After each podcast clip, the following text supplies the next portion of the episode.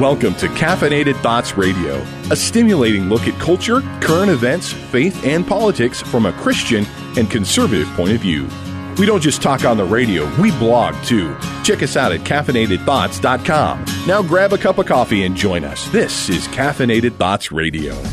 And welcome to Caffeinated Thoughts Radio. Caffeinated Thoughts Radio is brought to you by Myers and Associates, serving the Midwest with industrial maintenance products and services. Call them at 515-795-3676. Myers and Associates, keeping your operations running. Hey, welcome back to another week of Caffeinated Thoughts Radio. This is Shane Vander Hart. Got Brian Myers uh, in studio with me. Of course, we got Ron at the boards who makes the magic happen. Howdy. We just we could just call you Magic Ron. Yeah, we could, couldn't we? We could. Mm. I think we Let's might. not. Let's, Let's not. You know, uh, okay. We uh, then yeah. Then we call him Magic R, but that that means Republican. No, at least according to Tim Overland, anyway. Yeah, well, I'll tell Tim I hey, gave him a shout. Can I out. just point out that the R is not so magic anymore? Just saying. No, it's not. But in Ron's case, it is. So Magic so there. R. Hey, did you did you fill out your bracket? I did. And is it blown up yet? Not as bad as last year. Mine blew up pretty big time. I had Yeah. Princeton in an upset, and uh, it didn't happen, and so my bracket is already toast. Yeah. Uh, so far, I mean, all of, all I I had four games where I didn't predict the right winner. So obviously, I'm not going to win any sweepstakes or anything. How does a wrestler make these decisions anyway? Do you just flip a coin or what? Um. well, I mean, not. you don't know anything about this, these teams, do you? I think he's making bit. You barely know anything about basketball, do you? oh, come on. No, I, I I know a little bit. I do a little research. Um, and and to I mean, you know, I I've watched A little bit of research. a little bit of research. Yeah, sure. Hey, how how many games did you lose last last uh, Oh, yesterday? Hey, I I confess. Okay. My bracket's always a All right. disaster. all right then. All right. So the one I picked, I only lost four. None of them I had going beyond the second round. Okay. So I'm I'm still in pretty decent Not terrible shape. shape. Right. Now, now my wife, for instance, we we, tr- we have a tradition where I'll I'll fill out my bracket and then I'll sit down and I'll actually fill hers out for her as I'm talking with her. And so I say, Cheryl, what do you think? Um, uh, Gonzaga or South Dakota State? I can't remember who they're playing. South Dakota. I don't know who they play. Anyway, I can't remember. And she's like, she loves Gonzaga. Gonzaga is what she'll say. So she's got Gonzaga to win it all. And Which she has no idea why she loves Gonzaga. no, she, course. she, she likes saying does. it. It's she likes saying it. Yeah. Yeah, Sure. there's there's some teams just like not. That's a college. That can't be a college. I'm not. No, no way. The other one. So- and last year she actually beat me. Well, that can't be terribly hard, can it? Oh, Just hey, yeah. I mean, hey! I, I could have thrown darts at at the bracket and probably did a better job than I did last year. I'm not Uh, certain but I that's how you did it. I mean, you might you, that might have been exactly your method. Well, hmm, actually, yeah, it's it's a little it's it's doing a little research and flipping a coin. L- listen to this little research business. What are we doing on the show today? That's you don't need to throw anything Hey. at a dartboard for that. Yes, we have Dr. Cal Beisner, a friend of the show, Friend of the show. on um, here in st- or not in studio on the line. My earphones were going out, so it was kind of distracting me. Anyway, he's uh, the founder and national spokes uh, spokesman for the Cornwall Alliance for the Stewardship of Creation, and he holds degrees from the University of Southern California, International College, Los Angeles, and the University of St. Andrews. Welcome to Caffeinated Thoughts Radio, Cal. Well, thanks very much for having me back. You know, I mean, you guys were talking football the last time you had me on, and now you're talking basketball, and I still haven't managed to persuade you to watch Chess Championship. I mean, you guys should be watching Magnus Carlsen and Sergei Karyakin. Next thing you're going to be you? you're going to be suggesting tiddlywinks tournaments here pretty Hey, soon. I, I'll get right on that, Cal. Good. All right, Good. It's it's a real mind stretcher. I bet. I bet. Cal, thanks for coming back on the show with us. I wanted to talk a little bit about Scott Pruitt today, Cal. Um, on March 9th, as you know, Scott Pruitt, who's the head of the EPA, was asked a question about climate change by Joe Kernan on CNBC's show Squawk Box. And I'd like to just play that clip to get started here. Well, let me ask you one other thing, just, just to get to the nitty gritty. Do you believe that it's been proven that CO2 is the primary control knob for climate? Do you believe that? No, I, no, I think that, that measuring with precision uh, human activity on the climate is something very challenging to do, and there's trem- tremendous disagreement about the, the degree of impact. Uh, so, so no, I would not agree uh, that it's a primary contributor uh, to the to the global warming that we see. Okay. All right. But we don't know that yet. As far as we, we need to, we need to continue the debate and to continue the review and the analysis. It's it's it's, it's a I agree. When I hear the science is settled, it's like I've, I never heard that science actually gotten to a point where it was. That's that's the whole point of science is that uh, you keep asking questions, you keep asking questions. But I don't want to be called a denier, so uh, you know, it scares me. It's, it's a terrible thing to be called. Anyway, Administrator Pruitt, I know you don't want to be called that either. Um, thanks for being with us this morning. I appreciate it. Thank thank thank you very much. Okay, Cal. Before you you respond, I want to read a couple. I guess I may have four here headlines that came out the next day in response. This is from the Washington Post.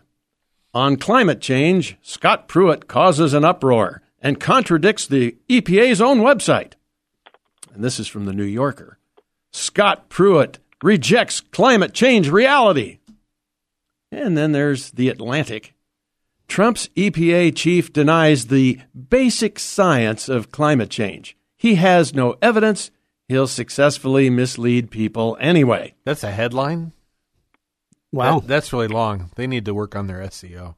Yeah, well, this was okay. th- this this was an opinion piece, I'm sure. Okay. Okay, and then here's another one. This is from the Independent.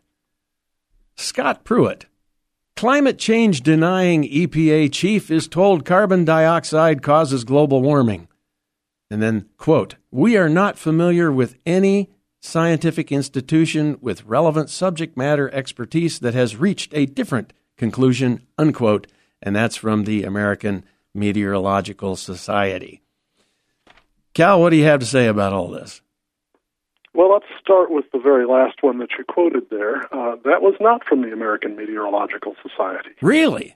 That was from the executive director of the American Meteorological Society, who did not poll the members of the society before he wrote that letter, and who received a rather hmm, shall we say, uh, caustic letter from uh, Dr. Uh, uh um, now his name escapes me, but one of the longtime members of the Meteorological Society uh, who, said, who, who protested and said, "Look, this is not right for you to write in the name of the entire society without polling the members first. Uh, that's uh, that's Dr. Roger Pielke Sr. who did that, um, and uh, so it's an example of how uh, bureaucratic uh, leaders of various different professional societies abuse their privilege by speaking on the on behalf of their entire societies, uh, when in fact the entire society does not hold the view that they say it does. Uh, so that's the beginning. And what's really happened about this whole thing is that Pruitt has been pretty uh, pretty badly misrepresented as denying that human activity has any influence on global climate change, uh, on global warming, and he doesn't do that. He's affirmed that human activity does influence it, but what he has also affirmed is that it's really difficult to quantify just how much uh, that's a matter that's still in debate, that still needs careful study. And guess what? If you read the periodic assessment reports, there have now been five of them, each one multiple thousands of pages of pretty dense scientific talk. Uh, if you read the, multi, the, the periodic assessment reports from the UN Intergovernmental Panel on Climate Change, you will discover that they say exactly the same thing that Pruitt said.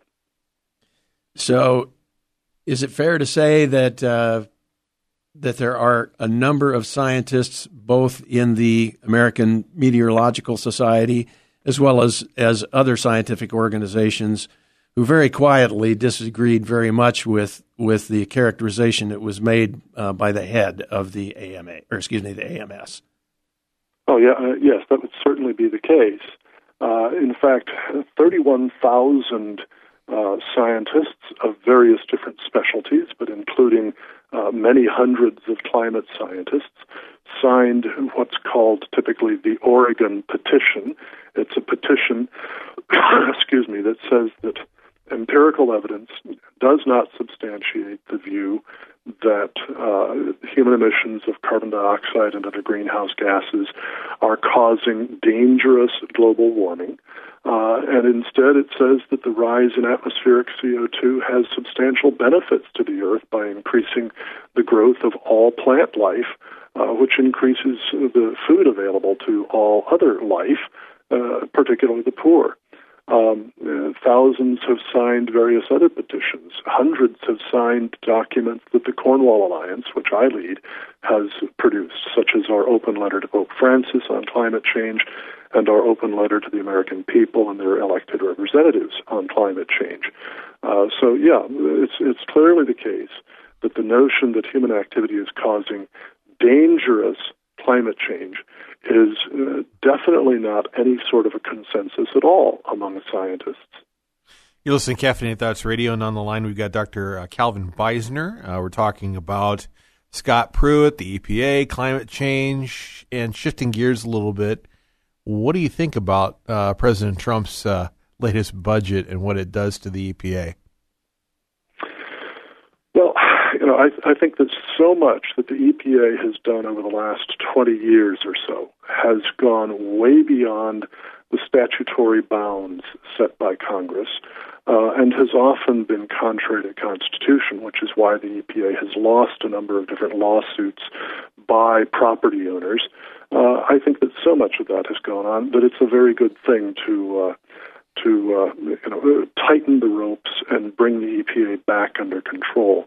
Uh, certainly, we, we need to see an EPA that is more committed to uh, to simply implementing the laws that Congress passes, rather than implementing a uh, an ideology, exactly, uh, an agenda that EPA bureaucrats have. Cal, going back to some of the the hoopla that that came after Pruitt's remarks, um, Robinson Meyer of the Atlantic said this: "Quote: There is not tremendous disagreement about Kernan's question. Pruitt's claim runs so counter to the findings of the international scientific community, to the conclusions of the U.S. government."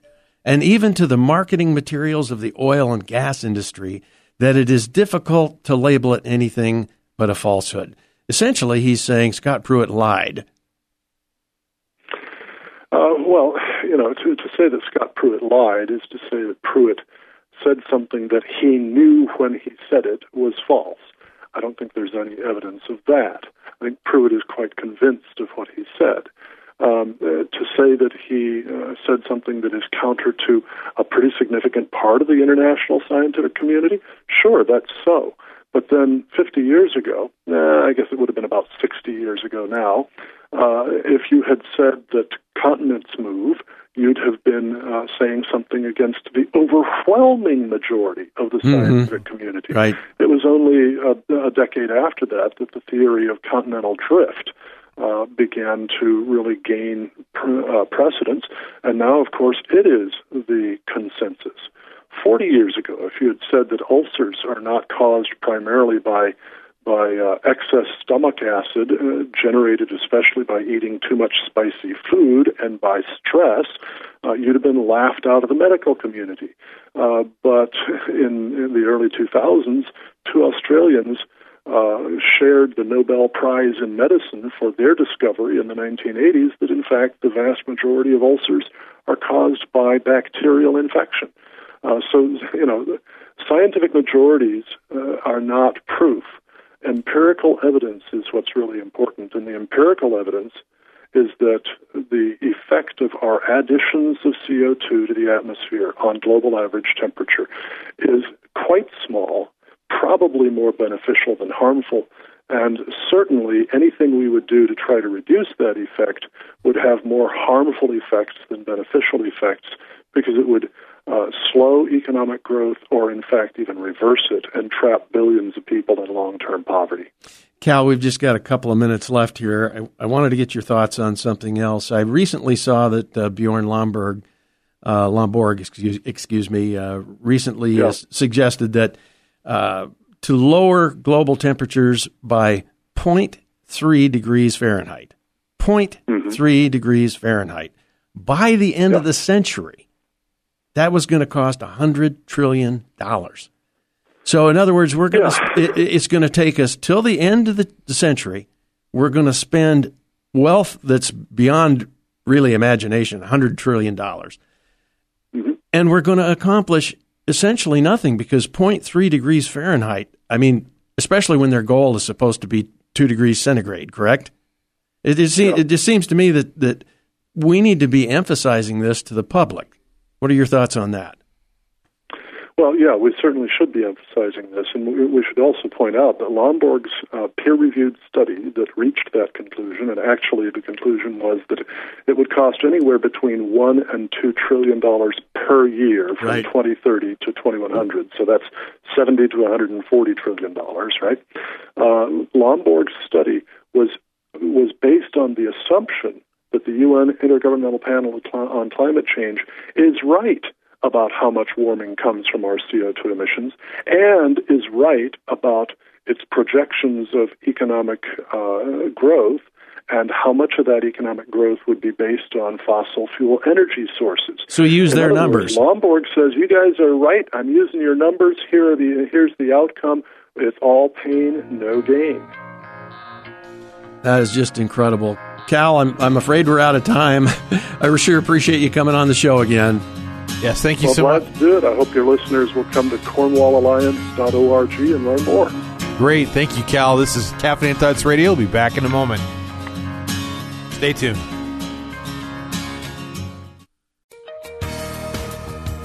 Hi, this is Brian Myers of Myers and Associates. If you're involved in maintenance at a manufacturing plant, you know how costly it can be when a machine goes down. And if the reason that machine went down is because the electronic controls on it failed, it can really be problematic if those electronics are obsolete. Well, not to worry. We represent Providence Industrial Electronics Repair, and they can get your machine up and running in no time. They repair boards, drives, servo motors, light curtains, you name it. So if you need industrial electronics repaired at your plant, or if you have other industrial maintenance needs, give me a call at 515 490-2640. That's Myers and Associates 515-490-2640. Myers and Associates, keeping your operations running.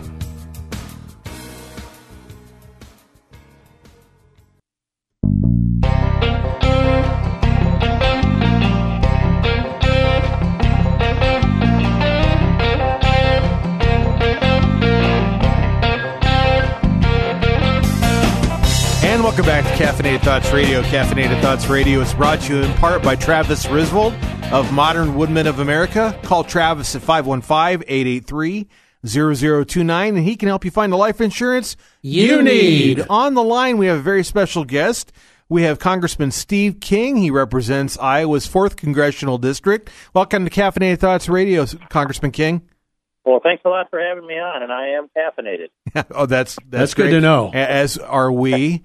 uh, you you you've had kind of an interesting week um, in the media and and on Twitter, and we just want to talk to you a little bit about that. Um, among other things. Among other things, yeah. Sure. But we want to hit this off the bat. Uh, Brian had a good question. I think I'd like him to start okay. off with asking. Well, uh, Congressman King, I, I, don't have the, the tweet in front of me, the the uh, nefarious, infamous tweet, uh, but it struck me that what you were attempting to address was a concern that has primarily a lot to do with culture and also has to do with things like economics and security. But what it is not about is race. Is that fair to say? Uh, that's that's very fair to say and you know, and, and I used the word civilization. Right. And uh, what I said was that uh, Geert Wilders, who uh, up until yesterday, was a candidate for prime minister of the Netherlands, and and he ranks as the at a minimum the second most popular, uh, the second most popular politician in the in the nation state of the Netherlands. And so, Right. um, I wanted to encourage him, and I said he understands. I don't know, I don't have it in front of me either, but he understands that um, the the demo, the demographics. and I'll say the demographics of I'll put the words in that weren't in there. Low birth rate uh, are your de- are your destiny. Demographics are destiny, Yeah. and that we can't. Re- and, and then demographics are destiny, and that we can't rebuild our civilization with somebody else's babies. So that speaks to a decline in very low birth rate all the way across Eastern and Western Europe. Uh, birth rate in the United States that's fallen below the replacement rate, and um, and the crisis in culture and civilization and loss of confidence in who we are as a people. And they say And, the, uh, they say the replacement rate is what 1.9 uh, children per, or no, no, actually, it, it's uh, it's got to be more than two. more. uh, oh, so- yeah, okay, more than two. Yeah, so so we use it. We use actually we call it the fertility rate, and uh, that's the number of babies born per woman. And the replacement fertility rate has long been used at 2.15 babies. And uh, I don't have this with me, but I looked through the charts of it, and uh, the U.S. has fallen below around 1.87, and but Europe you will see uh, about an average of 1.4 and 1.4 babies per woman and I haven't projected out to when the population completely collapses, but heading in that direction Yeah. at least. It, I think it just depends. Uh, you know, a lot of it depends on what the actual birth rate is. In in the case of Europe, with the uh, Muslim population that's coming into Europe, so this isn't a race thing. This is just a math thing.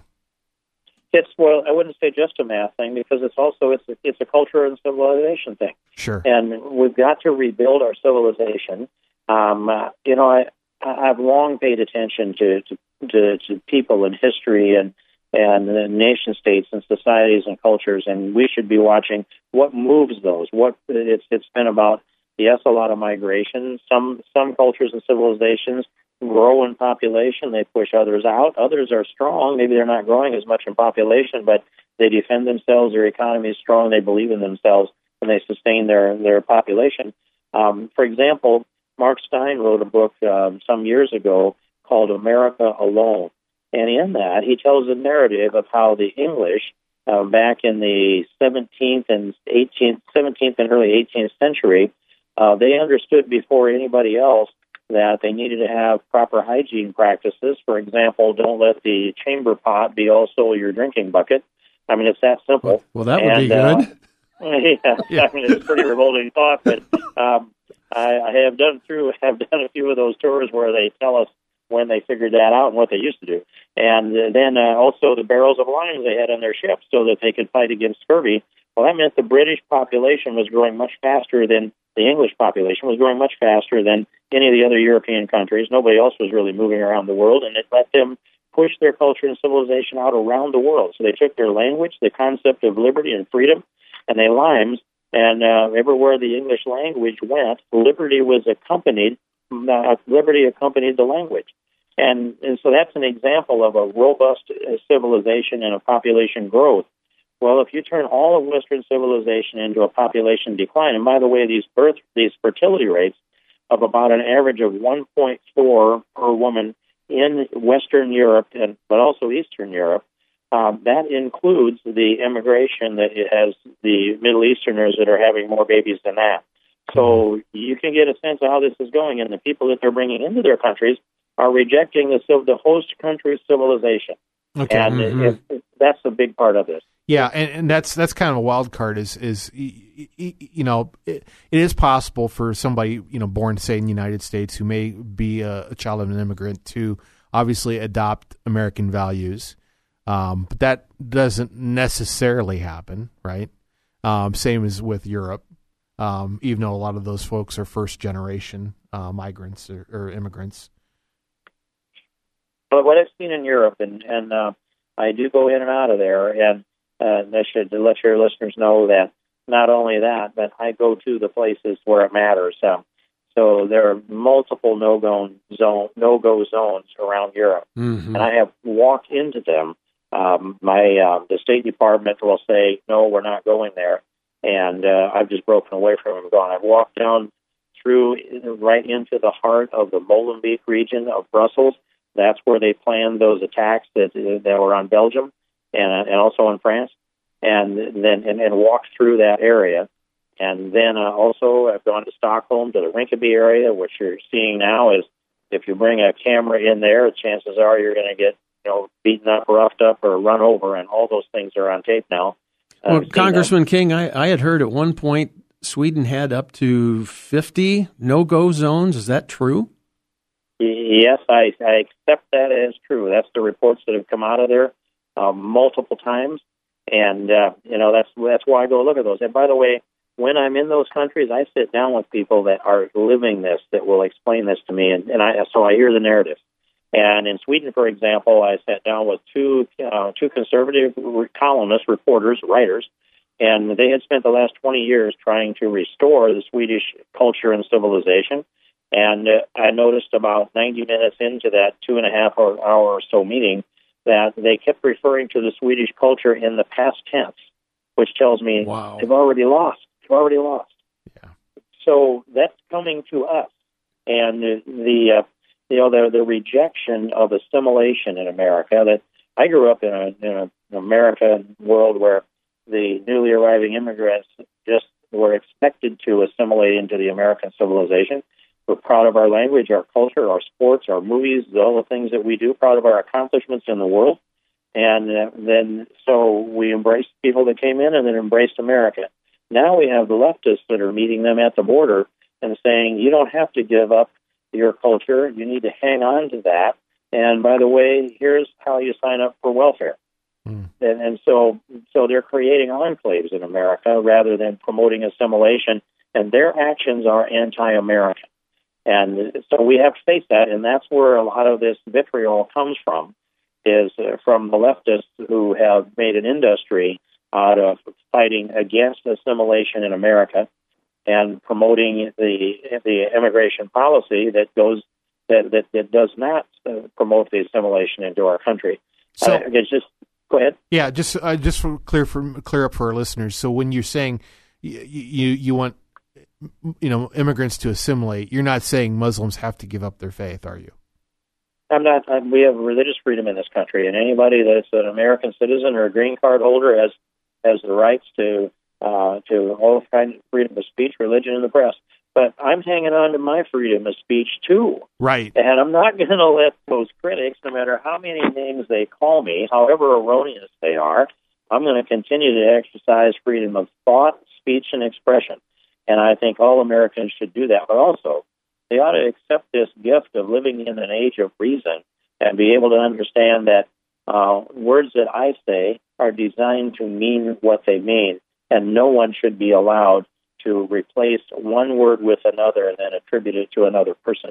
Right. When I say civilization, I don't mean race. Mm-hmm. And anybody that knows me knows that. And I haven't really. Uh, so that's that's an important part of this. Is this is the the PC, the politically correct culture, uh, is driving this nationwide because they can't have somebody uttering the objective truth that undermines the narrative that they've made a living off of for a generation. Right. You're well, listening to Caffeinated Thoughts Radio, and on the line we got Congressman Steve King. And yeah, Congressman King, we were talking about Europe here a few moments ago. Do folks on the left in Europe, when they're watching some of these things develop, like you just mentioned in the in the no go no go zones and things like that, are they saying this is exactly what we wanted, or are they saying, boy, we didn't count on this, we blew it? What what kind of impressions are you getting? Well, I think generally, and and of course I I deal with people across the spectrum, but generally they they understand that they they've made big mistakes on immigration over the years. Uh, you know, France more than a generation ago, and now Marine Le Pen is emerging. She's the most popular politician in in France, and she says that she wants to shut down the immigration and she wants to wants to pull out of the EU because they're imposing on them. But generally speaking, they they're, they're I think it's that kind of thing where um, oh somebody described it this way that this this is how I would say I think the European feeling of this of their immigration policy is, and I borrowing it from somebody. I don't know how to give credit to them, but he said, "Did you ever have that feeling that you walked into um, walked into a fancy home, that a place that you're only partly invited to, and you're standing there on their white carpet, and you get this feeling that is this this aroma of the dog kennel, and you're afraid to look down at your shoes. That's what I think is going on in Europe, just to illustrate that. And that what did we do? Uh oh, we don't want to really take the blame for that. We don't want to find out. We'll see if we can pass this along to others, and maybe I can walk off this carpet and nobody will know that I left the tracks here. Well, what, Um, what, can, what can we do to try to convince people in our country that this is not an exercise we want to participate in? well, carry on with this dialogue that, that we are having, and, and we need to have it with many others. And and and this, you know, people don't want to look into the future very far. They, they usually want to deal with what's in front of them now, and they want somebody else to make the hard decisions. But then, so I'd say this: since 1973, we have aborted nearly 60 million babies in this country. 60 million. That's left a huge, gen- it's a multi generational hole in America. And then uh, we have 103 million Americans who are of working age and they are not in the workforce. And so a third of our population is not contributing to our economy, even though they're of working age. And we've got a missing 60 million babies that would be having, some of them, the first generation of those would have had their babies by now as well. How many are missing altogether? If it's, um, yeah, I, I don't know. I haven't done the math on that. But, and then we have those who argue, well, there's work that Americans won't do. That's never been true. There have always been Americans doing any kind of work that needed to be done. They just need to be paid what it's worth to do it.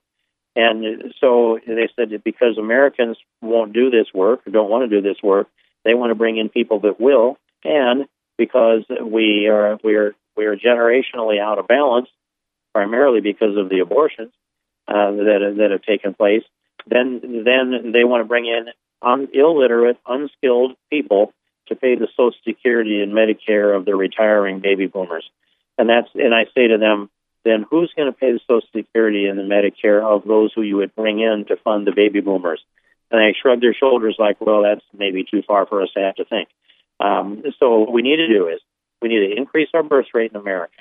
We need to assimilate the legal immigrants into America.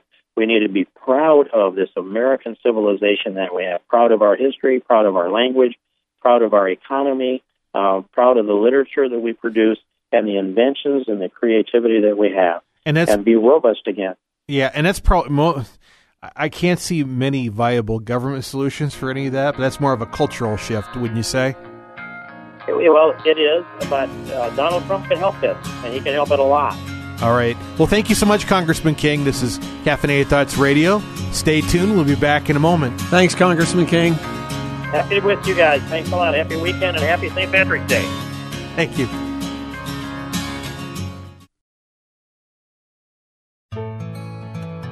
Hi, this is Brian Myers. When I needed a better life insurance plan, I found it with Travis Risvold of Modern Woodmen of America.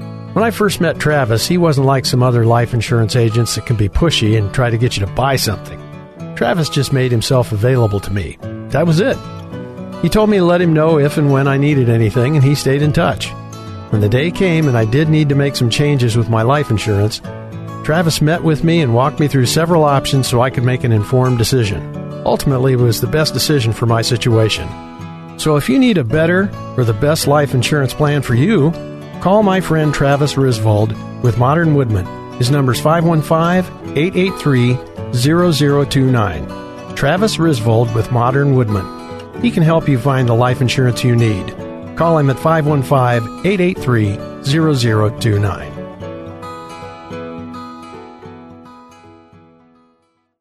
Welcome to Caffeinated Thoughts Radio, a stimulating look at culture, current events, faith, and politics from a Christian and conservative point of view. We don't just talk on the radio, we blog too. Check us out at caffeinatedthoughts.com. Now grab a cup of coffee and join us. This is Caffeinated Thoughts Radio. And welcome to Caffeinated Thoughts Radio. Caffeinated Thoughts Radio is brought to you in part by Crosswalk Ministries with Scott Owen, who offers biblical counseling and conciliation. Give him a call at 515 292 7141 or go to crosswalkcounseling.org. And now it's time for our news segment, otherwise affectionately known as News You Can Use. All right, first up, this is from our own Caffeinated Thoughts. I know those guys. Hmm. President Donald Trump released an outline of his first budget, and it shows that he plans to make some deep cuts throughout the executive branch while increasing spending for defense. It also calls, excuse me, it also includes cuts to foreign aid. This blueprint only includes discretionary funding proposals. The Trump administration plans to release the full budget later this spring, which will include tax proposals and the full fiscal path. All right, Shane, off the air, we were talking about how these numbers are calculated. And this, it, it, explain this again. This Okay. was based on, based on i mean anytime they say there's a cut it's based on the Uh, fiscal year 2017 annualized continuing resolutions because obviously during one fiscal year there was more than one continuing resolution so they took all those annualized them and, and compared the two, 2018 budget to that. I don't know where it stands in comparison to fiscal year 2016 so yeah, that's, for me, that's always the crucial question is does the, does the CR have, have in it baked in increases, um, like, like you would have in baseline budgeting? In, in which case, when they talk about a 30% cut, it Right. could be merely a, a reduction in the rate of growth as opposed to Considering considering he's actually cutting back from the previous year, I don't. I, I, I think we're actually looking at some real cuts, and also too. I mean, he's getting he's getting rid of he's zeroing out numerous independent agencies. Um, you know, Corporation of Public Broadcasting, National When- Endowment okay, of the when you say when you say zeroing out, you're you're saying he's it's defunded. It's defunded. okay. Yeah, so um, so you know, it, it looks for the most part like there's some real cuts. I mean, he he cut uh, EPA by 31 percent. I mean, you you you have to be getting into some of you know their actual. We're not we're not looking at projected revenues. We're I mean, and increases. It's this is real their budget that they're he's digging. Well, this into. is refreshing if that's really what's yeah, going I, on. I, you know, it's a good. St- I, I I call it a good first step. I personally don't think it goes far enough. Um, but I know it's he's already getting a lot of people squealing about it, so this is even going to be hard to accomplish. Next up, this is from the Washington Post. A second federal judge issued an injunction Thursday blocking enforcement of one of the critical sections of President Trump's revised travel ban, using Trump's own comments against him in deciding that the ban was likely to run afoul of the Constitution. The decision from a U.S. district judge in federal court in Maryland marks another win for challengers of the president's executive order, which had been slated to take effect at 12:01 a.m. Thursday. Early, er, excuse me, earlier, a different federal judge in Hawaii had stopped it. Um, this particular order did not sweep as broadly as the one in Hawaii, but it similarly declares that even the revised travel ban was intended to discriminate against Muslims. He said those wanting evidence of anti Muslim intent need no further than what the president himself has said about it. Now, I, I I mean, when I read this, I, That's a political opinion. It's Well, not I- legal opinion. I mean, I'm sitting here, you know, just aghast because the judge in this case thinks that it's going to succeed on the merits, which, if he's right, means that Trump's executive order will be judged not on what it says, but rather what Trump said on the campaign trail. right. Additionally, I guess what it means is that non citizens in foreign countries are constitutionally protected under the First Amendment. I mean, I'm just aghast that somebody would think this. And apparently, these two judges not only think this, but they think it's going to win when it goes the distance in court. I just, I don't know what else to say about that. It's just. uh, It, I mean, courts- regardless of what we think about the travel ban. The courts, I mean, they've they've totally abandoned any premise of actually making a legal opinion. It, I, you know, you hit it right on the head. I mean, they're they're basing it off what they, he said on the campaign trail. That should get laughed at. That's not evidence. That that that Especially with this guy. Right. I How mean, many he- things has Trump said? and then backed backed away on and said something totally contradictory. I mean, My goodness. in the same sentence. and- yeah. So uh, he, they've got to base it on the text of the executive order and on what federal law says, not on what Trump said during some campaign stump speech. Well this is said, Mr. ludicrous. Vander Hart. And frankly, these and these, I, I, we we need to have a process where clowns like these can be booted from the bench. Absolutely. When they stop basing their opinions on actual law and fact, rather, you know, if they want to, if they want to have offer a political opinion, go run for office All right, next up. or become a pundit. You mean like you? Yeah, Okay. He's a pundit. They. He's something. I'm something. Next yeah. up from Fox News, President Trump discussed his tweeted accusation that President Obama ordered wires at Trump Tower tapped during last year's presidential campaign in an exclusive interview with Fox News' Tucker Carlson tonight on Wednesday. Trump told host Carlson that the administration will be submitting things to the House Permanent Select Committee on Intelligence, quote, very soon, unquote. The president added that he will be perhaps speaking about this next week and predicted that you're going to find some very interesting things coming to the forefront over the next two weeks. When asked by Carlson why he tweeted about the alleged phone tap before producing evidence, Trump said his definition of wiretapping, quote, covers a lot of different things, unquote. Well, oh, okay. Well, there you Well, go. that takes care of that. now we know. and he's like, he's probably getting on his staff. Quick, quick, come on, provide some evidence. Oh, it- you know, there's got to be hundreds of people in Washington D.C. just crying and, and and just wishing above all things that President Trump would stop using Twitter. Yeah. Oh, absolutely. He'd find another way to get, Could be. It'd be, face, it'd be Facebook posts all the time. or he'd something. start vlogging. You know, on YouTube. You imagine? All right, next up, once again from Caffeinated Thoughts. How about that? Twice in the same new, news uh, segment. The Iowa Senate on Tuesday evening passed Senate File 471, a 20 week abortion ban, on a 32 to 17 bipartisan Vote. vote that included the entire Republican caucus, an independent, and three Democrats. Iowa law currently only allows abortions during the third trimester if a woman's life or health is endangered, whereas Senate File 471 states any person who intentionally terminates a human pregnancy with the knowledge and voluntary consent of the pregnant person after the pregnancy reaches 20 weeks post fertilization or the fetus achieves viability, whichever occurs earlier, where death of the fetus results. So yeah, I just want to jump in because um, basically I want to make it clear: this is is this the end goal? Absolutely not.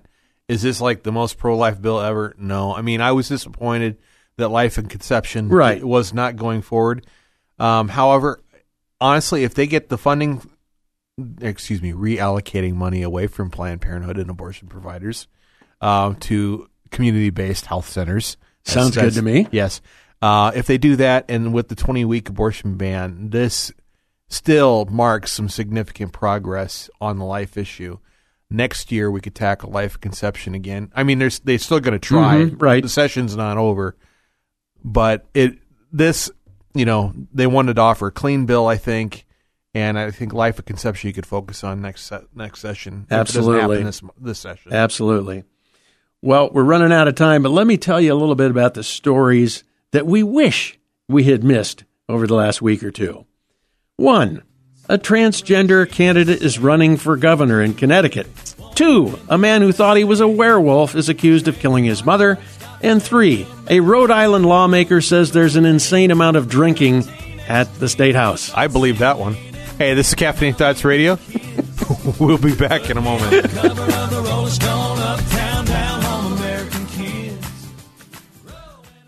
You can't afford to turn the other cheek, but you need to negotiate with the other party. How do you deal shrewdly without abandoning your Christian virtues? I'm Scott Owen with Crosswalk Ministries of Central Iowa, and it's time to pause for peace. Maybe haggling is distasteful for you because you act less Christian, and you see the other party as one to be conquered.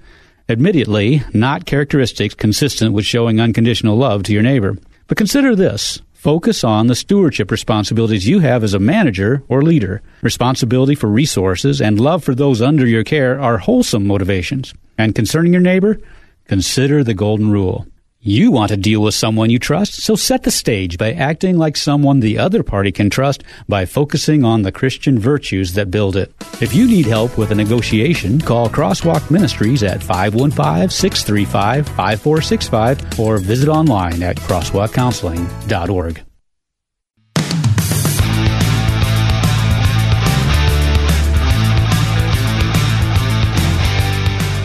Hey, do you want to take advantage of the marketing potential within social media for your company or organization, but you're not so sure how? Let me help. My company, 415 Communications, is a social media consulting firm that works with groups like yours. Go to 415communications.com or give me a call at 515 321 5077. And now it's time for our new feature on Caffeinated Thoughts Radio. Due to the incredible sheer volume of material we have available, because the leader of the free world loves Twitter, today we're once again ending the show with our new feature. So, without further delay, drum roll please. Ooh, I like that. You got a cymbal in there. Yeah. A crash cymbal. I like it. Ladies and gentlemen, may I present to you the top Trump tweet of the week. They're going nuts out there, Shane. Yeah, they are. I'm still amazed at this live studio audience. Brian. And ladies and gentlemen, we have a twofer. Man. They're beside themselves. Yes. We could really do a whole show. They're so excited they can't hardly stand it. All right. This one is from March 15th, 3:55 a.m. All the best ones come in the wee hours of the morning. 355, yeah. the Donald's been up all night. He hasn't slept a wink. Does anybody really believe that a reporter who nobody ever heard of went to his mailbox and found my tax returns? and then it says at NBC News, fake news. do you do you think that Donald's a little a little uh, wound tight about that one? I think so, I- but frankly, that ended up being a nothing burger. well, it it did, and some people have actually uh, speculated that the Trump administration leaked, leaked it. It. Yeah. because they knew this was going to backfire. It actually kind of makes him look good, though, doesn't it? Well, Yes. it's- It did. does- precisely. It's like, hey, yeah, I paid more taxes than Bernie Sanders. yeah. There you go. Well, a, f- a sh- a short seven minutes later, he tweeted this 4:02 a.m. March 15th. Can you imagine what the outcry would be if Snoop Dogg, failing career and all, always the Donald's really good at always you know firing off a dig in the middle of his tweet. If Snoop Dogg, failing career and all, had aimed and fired the gun at President Obama, jail time. Yeah. All right. So what is he? What is he talking about here? This is from the Washington Examina- Examiner. Snoop Dogg has got nothing to say about President Trump after the commander in chief took to Twitter to react to the rapper appearing in a music video in which the rapper fires a prop gun at a clown with Trump's likeness. In a brief Instagram video on Thursday, Snoop Dogg said he's received requests for interviews following the release of the video for the song Lavender Nightfall Remix, whatever that is, where he puts a gun to Ronald Klump's head. Ronald Klump's head and pulls the trigger, firing a flag that says bang. Now they want to ask me questions and interview me, but guess what? Snoop Dogg said. I've got nothing to say, mate. He added with what seems to have been a mock Australian accent. Well, you know what? This this is one of those times in which I think uh, the Donald is right. Right. We would never have heard the end of this had this been done. Anything anything close to this had been done with President Well, Obama. there used to be a time where if you did things like this, uh, you know, even an effigy with the president, it was a, it was seen as an implied threat. Yeah. and you'd be getting a Yeah. knock on the door Hello, by FBI. Secret Service. Yeah. Yeah, so Secret Service would come a knocking. Um, now it's just like anymore. It seems like these things are par for the course, which is a, a shame. This really was over the top, no question about it. I don't blame the Donald for being bent out of shape. Nope. Hey, this is Caffeinated Thoughts, everybody. Um, It's Cafe for- Thoughts Radio. Radio. Let's go check out caffeinatedthoughts.com though. And hey, we'll see you next week. Take care, everybody.